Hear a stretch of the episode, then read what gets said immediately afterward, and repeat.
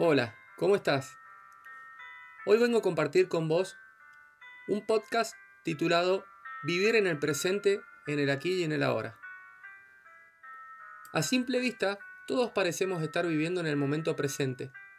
Sin embargo, la mayoría de las personas solo están presentes físicamente, porque su existencia se encuentra guiada por una mente automática, cuyo foco de atención está puesto en las conversaciones internas del pasado y del futuro.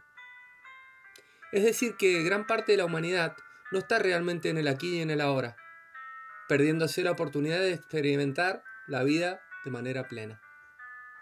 De acuerdo con lo anterior, se hace necesario que el coach ontológico tenga integrada la competencia de la presencia para lograr una escucha activa que genera una relación espontánea con el cliente basada en la confianza y en la apertura de este, con el fin de llevarlo a un momento consciente centrado en el aquí y en el ahora.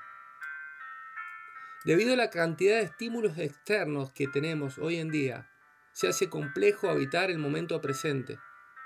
Una vez sumergidos en ellos, perdemos contacto con lo real, con el único instante que existe para nosotros, el ahora.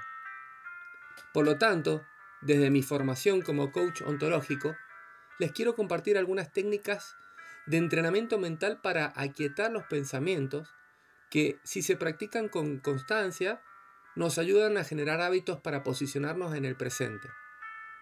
Ellas son el mindfulness, el deporte, el contacto con los seres queridos y con la naturaleza. Cada una de ellas nos hace sentir realmente en el presente. Asimismo, la sensación de plenitud, que no es conceptualizable, puede alcanzarse a través del ejercicio diario de prestar atención absoluta en lo que estamos percibiendo con nuestros sentidos físicos.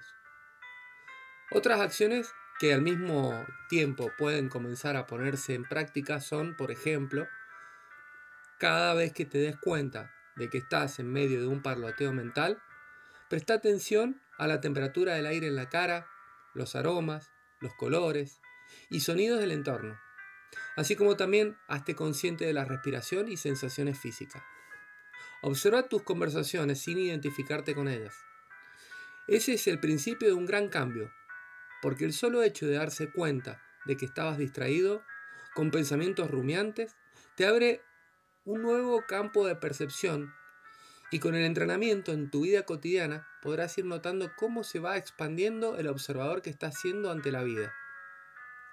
La sensación de que se rompe el tiempo o que se detiene es la clara muestra de que verdaderamente estamos en el aquí y en el ahora.